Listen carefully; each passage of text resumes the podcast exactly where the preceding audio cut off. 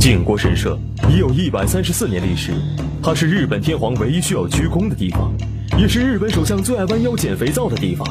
从倒幕运动到甲午战争，再到世界反法西斯战争，那里共供奉了二百四十六万六千五百三十二名战死者，包括两位日本亲王，其中一位死于侵略中国华北，一位死于侵略中国台湾。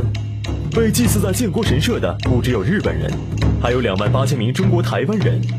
二战中，他们或被迫或自愿加入日军并战死，至今仍未魂归台湾。两千零七年，李登辉曾到此一游，因为他的哥哥当年入伍日军，并在马尼拉战死，就祭祀在靖国神社。日本现任首相安倍晋三的外公名叫岸信介，也做过首相，且酷爱参拜靖国神社。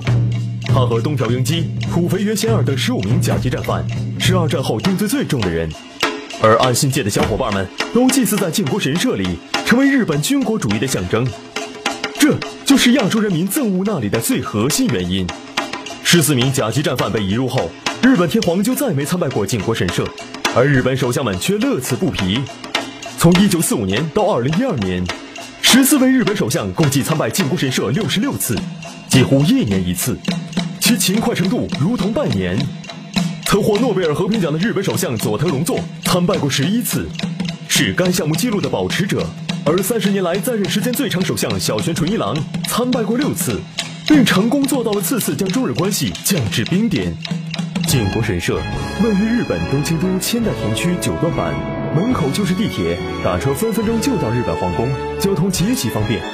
其前身是建于一八六九年的东京招魂社，用来祭祀明治维新义士和反幕府武士，和清末谭嗣同的墓有一拼。十年后。明治天皇将其改名为靖国神社。二战战败前，靖国神社一直由日本军方管理，是典型的国家公墓，跟美国阿灵顿国家公墓、台湾忠烈祠、大陆八宝山革命公墓一个意思。战败后，日本和平宪法规定政教分离，靖国神社从此改为宗教法人，因此靖国神社并不是国营单位，而是自给自足的大公园，是非政府的宗教机构。靠卖纪念品、祈愿牌、经营博物馆、电影院等市场经济手段才活了下来。走进建国神社的有军国主义分子，也有投机政治家，更多的却是普通民众。市民去参拜，是因为那里供奉着他们逝去的亲人和他们心目中的民族英雄。官员以公职身份参拜，则是典型的政治作秀，是军国主义势力抬头，也是对亚洲被侵略国家的一种挑衅和侮辱。在日本。对参拜建国神社也有两种声音，一方反对参拜，认为其违反政教分离原则；一方支持参拜，认为这是宗教信仰问题，与外国无关。日本韩寒加藤加一认为，参拜建国神社首先是内政问题，其次才是外交问题。作为日本国民，无论是首相还是平民，去建国神社表示哀悼都是应该的。尊重国家的阵亡军人，是每个国家的政府和民众应有的共识。有些国家。对当年敌人留在本国的墓地也会表示尊重。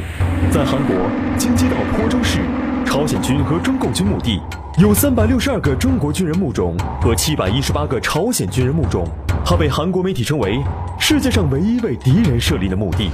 在越南北江省安市县桃美陵园，现存坟墓二百一十六座，葬有中国高炮和铁道兵部队的二百一十七名烈士。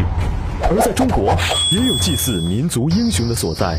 在湖南衡阳有一座保存较完整的南岳忠烈祠，于一九四二年建成，是中国大陆唯一纪念抗日阵亡将士的大型烈士陵园。您听过吗？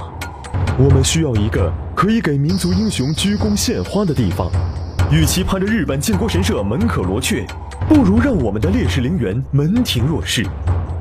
中国的英雄们真的太孤独了。